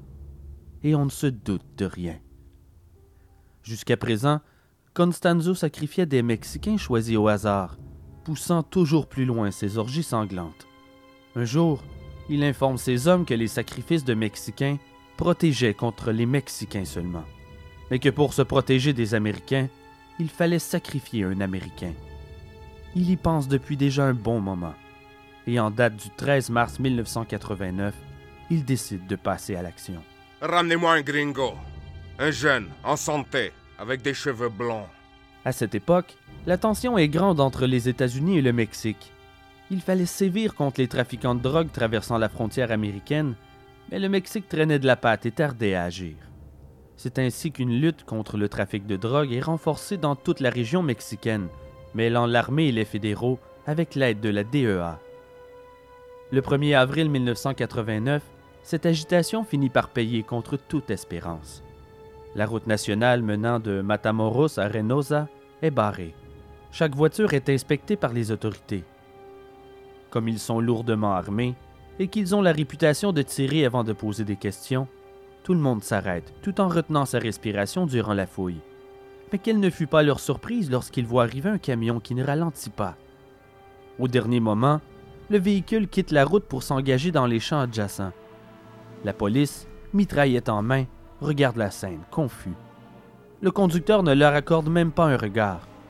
Il contourne simplement le barrage en passant à moins de 10 mètres des policiers, avant de regagner la route une fois le barrage franchi. La scène est stupéfiante. Toutefois, l'un des policiers eut le temps de reconnaître le chauffeur. C'était Little Séraphine. Quelques inspecteurs sautent alors dans une voiture banalisée et se mettent à sa poursuite, en gardant une certaine distance pour voir où il va. Séraphine se rend tranquillement au ranch Santa Elena. Les enquêteurs décident de cacher la voiture un peu plus loin et de le surveiller. Ils ignorent à qui est le ranch, mais ils comptent bien le découvrir. Au bout d'un moment, Séraphine ressort du chemin de terre et reprend la route. Ils le laissent partir. Ils savent où le retrouver. La voiture banalisée s'engage sur la route où la poussière soulevée par le camion n'a pas eu le temps de retomber. 500 mètres plus loin, ils trouvent les baraquements et un entrepôt. Ils se stationnent, sortent de la voiture et aperçoivent un vieillard assis à proximité. Ils font les innocents et le questionnent sur leur position, affirmant être de simples touristes perdus. Le vieillard n'est que le gardien, et il ignore qui en est le propriétaire. Les enquêteurs reprennent la route et ordonnent que le ranch soit placé sous surveillance. Mais le gardien n'est pas dupe. Il en sait peu sur les actes illicites du ranch, mais ces deux inconnus et leurs questions indiscrètes ne pouvaient signifier qu'une chose. La police s'intéresse au ranch. Sitôt les inspecteurs partis, il prévient l'homme qui le paie, un dénommé Chavez, qui à son tour avertit Constanzo. Il est furieux.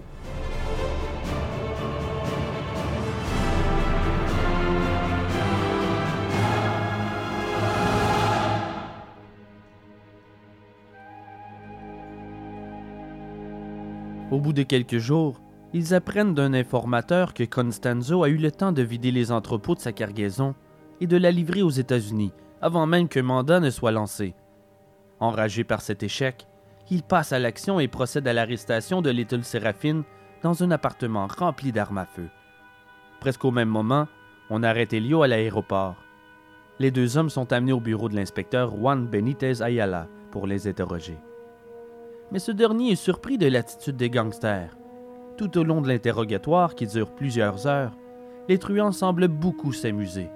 Ils ne craignent pas les autorités convaincues que la magie les sortirait de leur pétrin. Ils rient au nez de l'inspecteur. Ils se croient invulnérables. Elio propose même à Ayala de tester sa puissance en lui tirant dessus. Il n'a aucun doute que les balles du policier rebondiront sur son corps protégé par la magie de Constanzo. Ils affirment que la police ne peut rien contre eux et qu'ils ne resteraient pas longtemps derrière les barreaux. Ils sont renvoyés en cellule par l'inspecteur Ayala, perplexe. Le lendemain, on procède à l'arrestation du gardien de l'entrepôt. Il devient vite évident durant l'interrogatoire qu'il ne participe pas au trafic de drogue et qu'il n'a guère de contact avec les truands. Mais tentant d'obtenir plus d'informations, on lui montre toute une série de photos pour voir s'il reconnaît quelqu'un. Et c'est le cas. Une photo que l'on a systématiquement montrée à tout le monde au cours des derniers mois. Une personne recherchée activement et pour laquelle l'enquête n'a trouvé aucune piste. Le vieillard affirme reconnaître le jeune Américain Mark Kilroy, l'étudiant disparu des rues de Matamoros. Il l'a vu sur le ranch et même, c'est lui qui a dû le nourrir, alors qu'il était attaché et menotté dans la grange du ranch Santa Elena.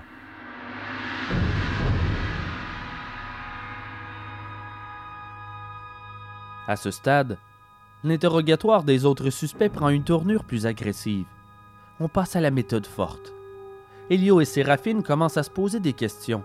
Comment ont-ils découvert qu'ils sont responsables de la capture de l'Américain? Pourquoi la magie de Constanzo ne les protège pas? La police les rue de coups de poing pour leur faire admettre leur culpabilité. Une technique qui a fait ses preuves au Mexique. Une des tortures prisées par les autorités consiste à agiter une bouteille d'eau gazéifiée à laquelle on a mêlé du tabasco, pour l'appliquer ensuite sous les narines de l'interrogé. La douleur est insupportable, et les Mexicains n'ont rien inventé. Cette torture était déjà bien connue des Romains qui utilisaient du vinaigre dans les narines pour faire parler leurs prisonniers. Ce traitement est très dangereux et peut provoquer la cécité ou la surdité, voire des lésions au cerveau. Je ne vous suggère pas de l'essayer. Dans ces conditions, les suspects ne tardent pas à raconter ce qu'ils savent. Séraphine est le premier à craquer. Ils avouent être trafiquants de drogue et admettent avoir capturé le jeune Américain pour le sacrifier et ainsi obtenir la protection des dieux. La description de la mise à mort de Mark Kilroy au cours d'une cérémonie où il fut battu, torturé, sodomisé, avant que Constanzo lui fracasse le crâne d'un coup de machette, soulève le cœur des policiers. En procédant à une banale opération de lutte contre les trafiquants de drogue avec le barrage routier, l'inspecteur Juan Benitez Ayala vient de résoudre une affaire qui mettait en péril les relations internationales du Mexique avec les États-Unis, en dévoilant au passage l'existence d'une secte pratiquant le sacrifice humain. Les mandats d'arrêt sont aussitôt lancés.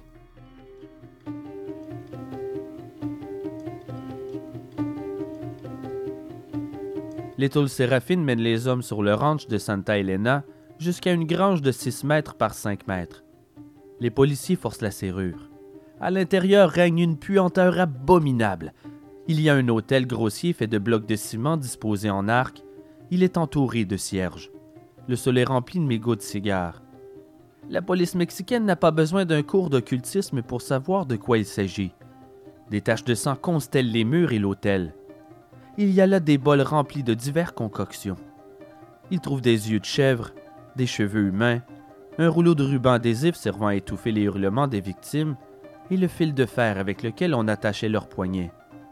Posé sur un mur, une machette à la lame maculée de sang. Mais avant tout, il y a l'odeur. L'odeur de mort et de décomposition.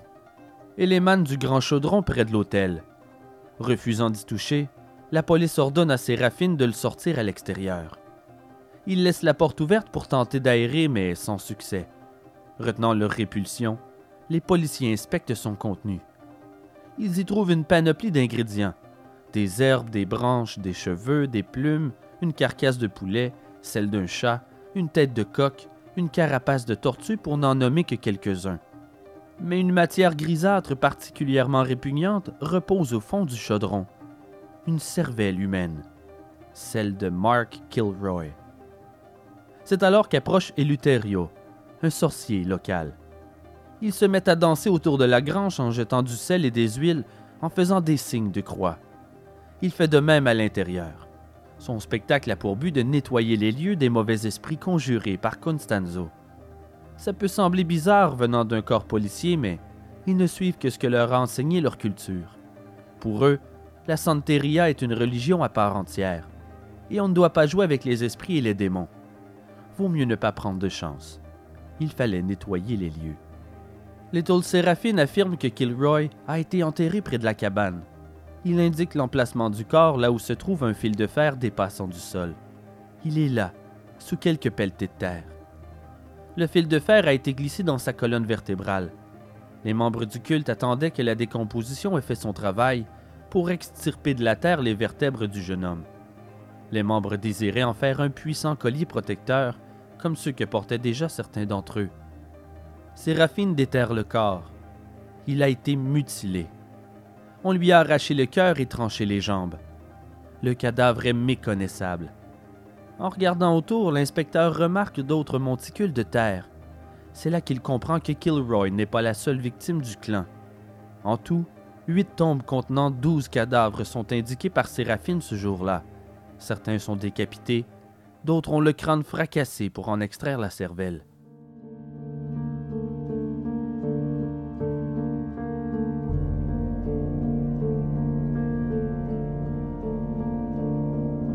Ce même mardi, la police effectue une descente chez Sarah Aldrete dans l'espoir d'y trouver Constanzo. Le père de Sarah, toutefois, est très surpris et proteste. Sa fille est innocente, voyons. C'est une bonne petite fille studieuse. Il raconte ne pas l'avoir vue depuis samedi. Elle est venue chercher quelques affaires, mais depuis, aucune nouvelle. Malgré ses doutes, il mène tout de même les policiers à l'appartement qu'il lui avait aménagé au-dessus du garage. Il n'y a pas mis les pieds depuis qu'il a donné les clés à Sarah. Il croyait trouver une chambre, mais il entre dans le repère d'une sorcière. Au fond de la pièce, un autel maculé de sang. Des effigies de saints sont placardées sur tous les murs aux côtés de diverses amulettes, sans parler des cierges, des ossements et des statuettes étranges. Il est stupéfait. Jamais il ne l'a soupçonné de toucher à l'occulte. Malheureusement, la police n'y trouve aucun indice sur la position de Sarah ou Constanzo. Après l'exhumation des premiers cadavres, des membres du clan Hernandez arrêtés affirment durant leur interrogatoire qu'il y a beaucoup plus de corps qu'ils ne le croient. On déterre un 13e corps le 13 avril, dans un état tout aussi épouvantable que les précédents. Mystérieusement, les autorités n'ont jamais tenté de trouver de corps supplémentaires, malgré les aveux des membres de la secte. On ne peut que spéculer sur les raisons ayant motivé cette décision. Malgré tout, d'autres corps ont fait surface. Avec tous ces morts dont on parlait dans les journaux, un cultivateur de la région dont le fils et un ami avaient disparu quelques mois plus tôt se souvient de ce que des enfants lui avaient rapporté un soir. Ils avaient affirmé avoir vu un homme enterrer des corps. Il n'en avait pas cru un mot, mais avec tout ce qu'on raconte. Une semaine après la découverte du 13e cadavre, le cultivateur va creuser là où les enfants lui avaient indiqué, et il retrouve son fils et son ami, mutilés, décomposés.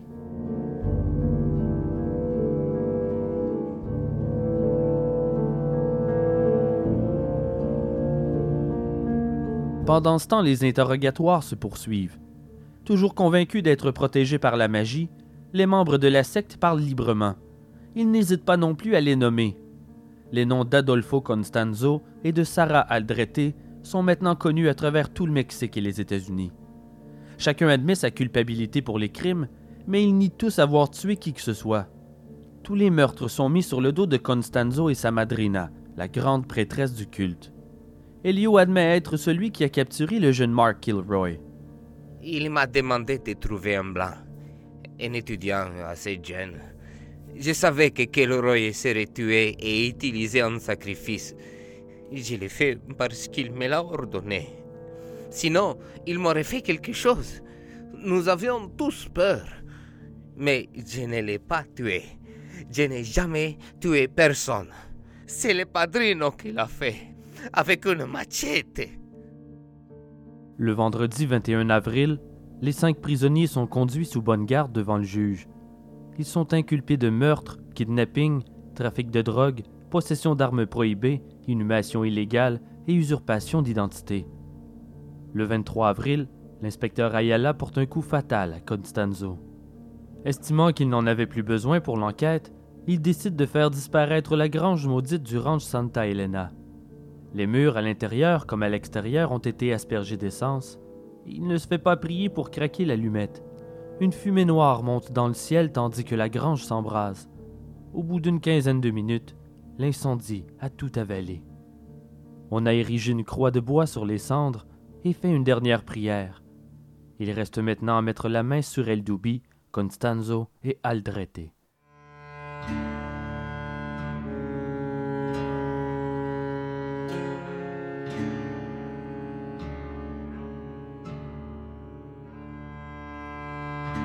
Les pistes fluent de partout, mais malheureusement elles ne mènent nulle part. Constanzo se cache. Après avoir appris la nouvelle de la descente au ranch, il est anéanti. Sa magie n'a de toute évidence pas fonctionné. Il rassemble ses fidèles encore libres et en compagnie d'Aldrete et El Dubí, il se déplace de cachette en cachette, d'un appartement à une autre de ses maisons, en passant par les hôtels. Les autorités suivent sa trace, mais Constanzo a une longueur d'avance que l'on peine à rattraper. Aldrete ne se fait pas à cette vie de fugitive. Elle a la peur au ventre alors qu'El Padrino sombre de plus en plus dans la folie. Il devient paranoïaque. Il craint qu'on le trahisse. Il ne fait plus confiance à personne. Lorsqu'elle se met à pleurer, il la gifle ou lui donne des coups de pied. Elle est à bout de nerfs. Elle est aux prises avec des vomissements et elle cesse de s'alimenter. L'étau se resserre.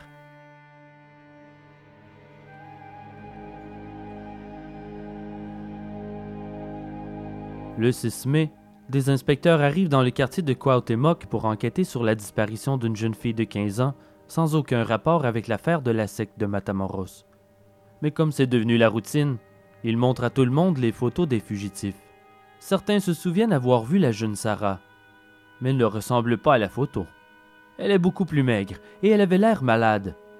Dans un supermarché tout près, on leur raconte avoir vu un homme au comportement bizarre. Il avait les cheveux teints et il a essayé de payer ses courses avec un billet de $100, ce qu'on ne voit pas souvent dans le quartier. À tout hasard, on décide de placer 2 agents devant le supermarché. Ce qu'ils ignorent, c'est que les fugitifs se planquent dans un appartement situé juste en face. Vers 2 heures de l'après-midi, une voiture de policiers en civil se stationne tout près. Ils ont remarqué une voiture luxueuse garée non loin, et les passants leur ont indiqué qu'elle se trouvait là depuis plusieurs jours. Peut-être qu'elle a été volée puis abandonnée. Ils commencent à l'examiner sous toutes ses coutures. Au 4e étage de l'immeuble d'en face, Adolfo Constanzo surveille leur manège par la fenêtre. Même s'ils ne portent pas d'uniforme, il est facile de les identifier avec ce comportement. Mais Constanzo ne comprend pas comment ils ont fait pour le retrouver malgré sa magie. Ils ont probablement trouvé et détruit le Nganga. Je ne suis donc plus protégé. Soudain, il explose en panique et se met à hurler dans l'appartement. Ils sont là! Inutile de fuir, on a fini de se cacher. Il a l'écume aux lèvres, il a basculé dans la folie. Tout est perdu, mais ils n'auront pas l'argent. Aldrete, El Dubí et Quintana le regardent fixement sans comprendre ce qui se passe. Ramassez ça, apportez tout dans le salon. Effrayés et subjugués, ils obéissent. Constanzo empoigne des grands sacs remplis d'argent. Il retourne à la chambre, ouvre la fenêtre et commence à lancer les billets verts dehors. Les passants sur la rue n'en reviennent pas. Sans se poser de questions, ils se précipitent sur l'argent qui tombe du ciel. En moins de 2, c'est la pagaille dans la rue. Sur le trottoir opposé, les 2 policiers regardent, interloqués, se demandant s'ils doivent se joindre à eux ou tenter de les calmer.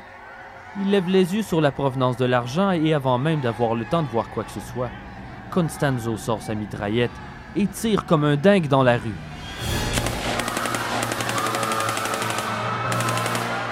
Les policiers plongent à l'abri derrière la voiture et appellent des renforts. Les balles perforent la tôle. Les gens s'enfuient en courant de la rue, mais un homme est touché à la jambe. Il rampe et se cache en hurlant entre 2 voitures.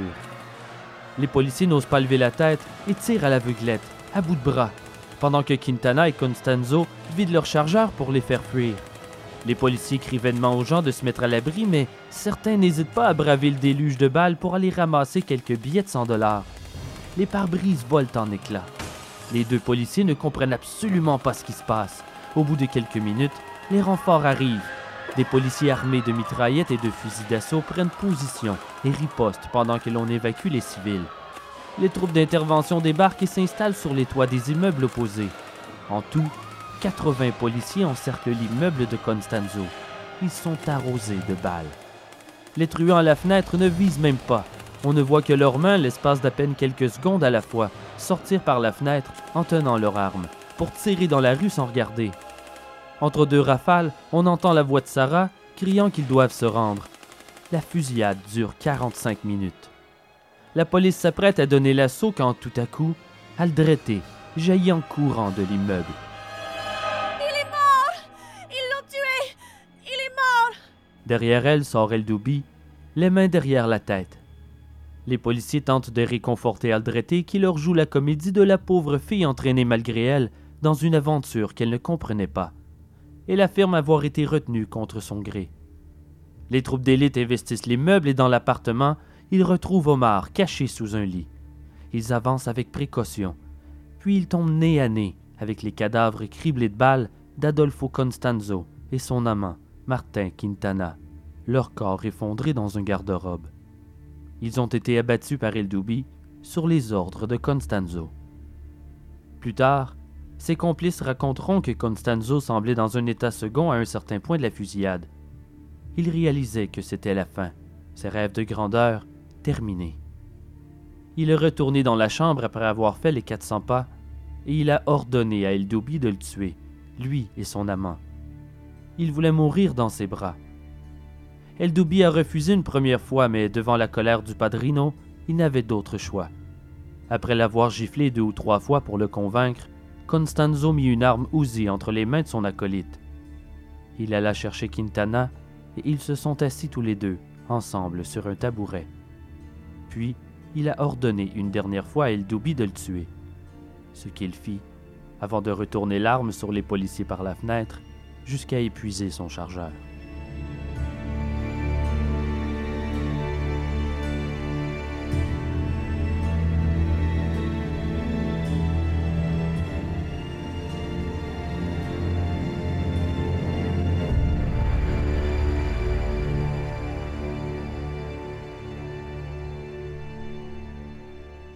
Constanzo maintenant mort, la justice doit se concentrer sur des accusés qu'elle a sous la main. Chacun tente de s'en tirer par ses propres moyens. Sarah Aldrete choisit la comédie. Dès le départ, elle exprime son chagrin pour les familles des victimes et nie toute participation au crime. Elle raconte qu'elle n'a fréquenté que la mauvaise personne. Mais ça ne cadre pas avec les aveux des autres suspects. On l'a décrite comme le bras droit de Constanzo, la madrina, la grande prêtresse. Les enquêteurs ne sont pas dupes. Je suis désolée pour les parents de Mark Kilroy parce que lorsqu'il a disparu, j'ai essayé de l'aider. Si j'avais su que c'était comme ça, je n'aurais pas adhéré au culte. Mais elle refuse de s'expliquer sur la manière dont elle aurait supposément aidé Mark. De toute évidence, elle parle sans réfléchir. À chacune des questions, elle affirme qu'elle n'a rien vu, qu'elle n'était jamais présente lors des meurtres perpétrés selon elle par Constanzo. Elle nie tout. Mais la nuit porte conseil, et dès le lendemain, sa version des faits évolue. Elle affirme maintenant que Constanzo la retenait prisonnière. C'était l'enfer! Il me traitait comme une esclave. J'avais peur. Je ne sais pas comment j'ai pu me retrouver mêlée à tout ça sans savoir de quoi il retournait. Lorsqu'on lui demande si elle a assisté au sacrifice de Kilroy... Non, monsieur.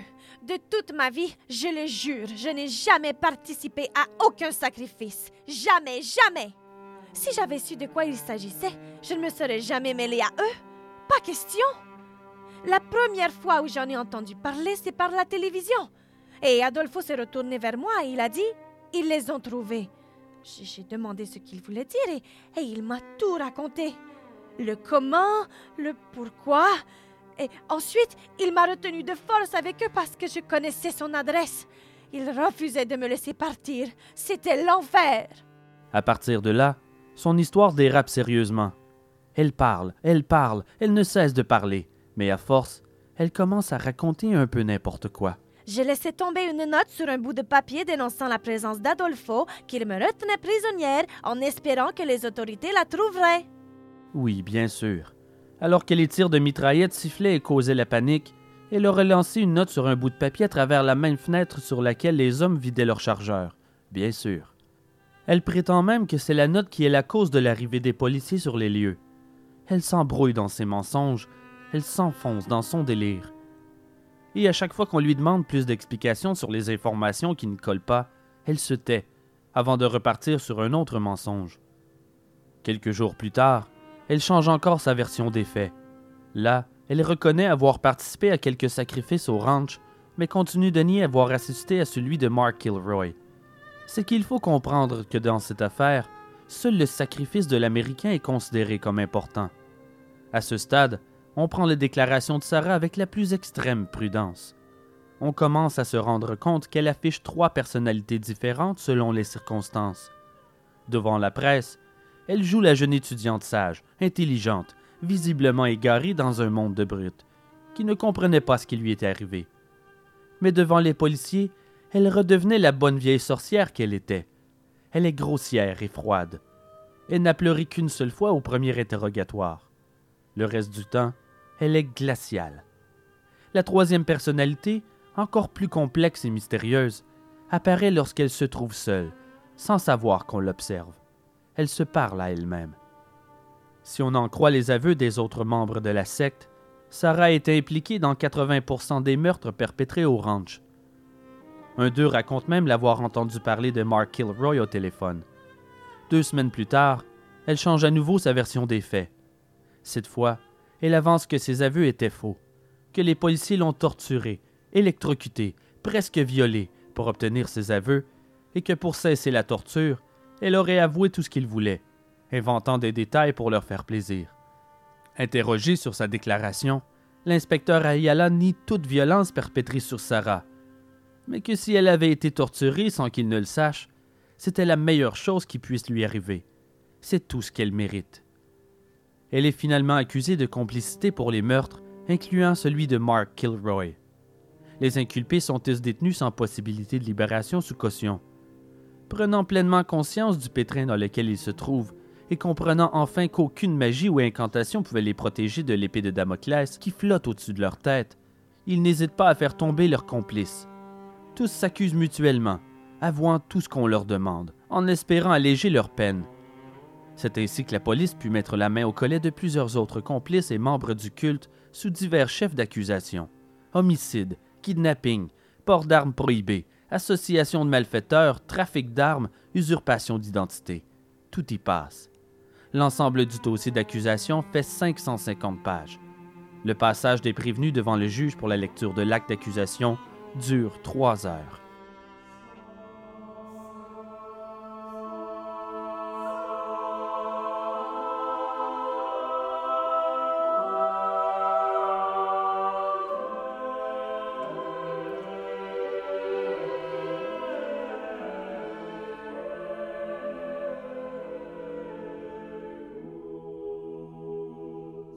Constanzo aura été plus qu'un simple gourou de secte, plus qu'un adepte d'une religion. Il était tueur en série. Un dangereux meurtrier qui se serait servi de sa religion, créée de tout et de rien, pour atteindre les jouissances que lui suggérait sa perversion. La chute de Constanzo n'est due qu'à une seule chose, qu'il s'en est pris à un Américain. S'il s'était contenté de poursuivre ses activités en circuit fermé, si les disparitions n'avaient concerné que les trafiquants de drogue et des fermiers de la région, nul doute que Constanzo aurait pu faire beaucoup plus de victimes et continuer de prospérer. La vie ne vaut pas cher au Mexique. Sarah Aldrete aurait déclaré en début d'enquête que Constanzo avait des adeptes en Floride. Il aurait formé de grands prêtres susceptibles de propager son enseignement. Miami a toujours été un terrain propice au culte de tout genre. Une religion comme celle créée par Constanzo n'aurait eu aucune difficulté à s'implanter. On y découvre d'ailleurs régulièrement des corps mutilés selon des caractéristiques qui indiquent l'œuvre d'une ou plusieurs sectes. À Mexico, en 2 ans, on a identifié 60 meurtres rituels d'adultes. Sur la même période, nous avons découvert les restes de 14 bébés sacrifiés. À Miami, en 1986, on a retrouvé un bébé sacrifié au cours d'une cérémonie s'apparentant à la Santeria ou à la Palo Mayombe. Sans doute ne faut-il pas voir là la main d'El Padrino, mais simplement la vantardise d'Aldrete, son égérie.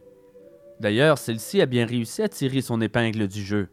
En août 1990, Sarah Aldrete est condamnée à un maigre 6 ans de prison pour association de malfaiteurs. Elle est acquittée du meurtre de Constanzo pour lequel El Dubí a récolté 30 ans. Jorge Montes et Juan Carlos Fragosa, 2 membres secondaires mais importants du culte, ont été condamnés à 35 ans de détention pour meurtre. Omar Orea Ochoa, lui, échappe à la justice. Le sida l'avait déjà condamné et le 7 février 1990, il meurt d'une crise cardiaque à l'âge de 24 ans. Il restait toutefois à juger la partie principale du dossier, celle concernant les sacrifices perpétrés au ranch Santa Elena.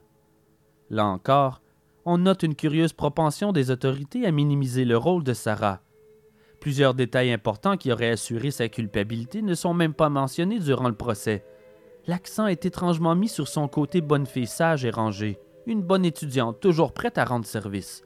On ne parle pas de l'état de sa chambre, ses amulettes, le sang sur l'autel, et on affirme qu'elle n'a jamais fait preuve de comportement bizarre.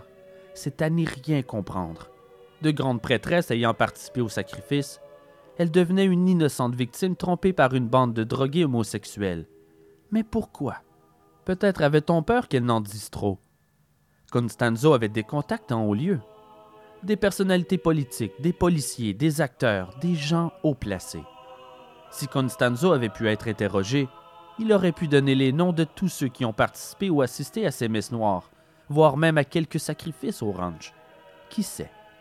On ne sut d'ailleurs jamais ce que contenait ce fameux carnet personnel retrouvé chez lui, tenant du grimoire, du livre de bord et du carnet d'adresse. Qu'est-il devenu? Et pourquoi n'ont-ils pas tenté de retrouver tous les corps mentionnés par le clan? Pourquoi ont-ils arrêté après le 13e? L'inspecteur Juan Benitez Ayala affirme à la presse que Aldrete avait participé au sacrifice contre son gré. Toutefois, même si la corruption semble avoir entouré l'affaire au Mexique, les États-Unis regardent d'un œil attentif.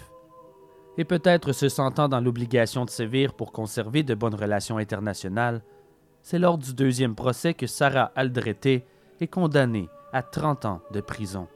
Les complices ont tous reçu des sentences similaires. Si elle est un jour libérée, les autorités américaines planifient de la poursuivre pour le meurtre de Mark Kilroy. Les parents de Mark, quant à eux, ont déclaré à la presse que l'annonce de la mort du meurtrier de leur fils ne leur apportait pas de joie particulière. En mai 1989, ils lancent la fondation Mark Kilroy et tentent d'amasser 5 millions de signatures pour une pétition demandant le démantèlement des réseaux de trafiquants. La mission de la fondation est d'intervenir auprès des jeunes à risque et de créer des programmes antidrogue. Elle est toujours en action aujourd'hui.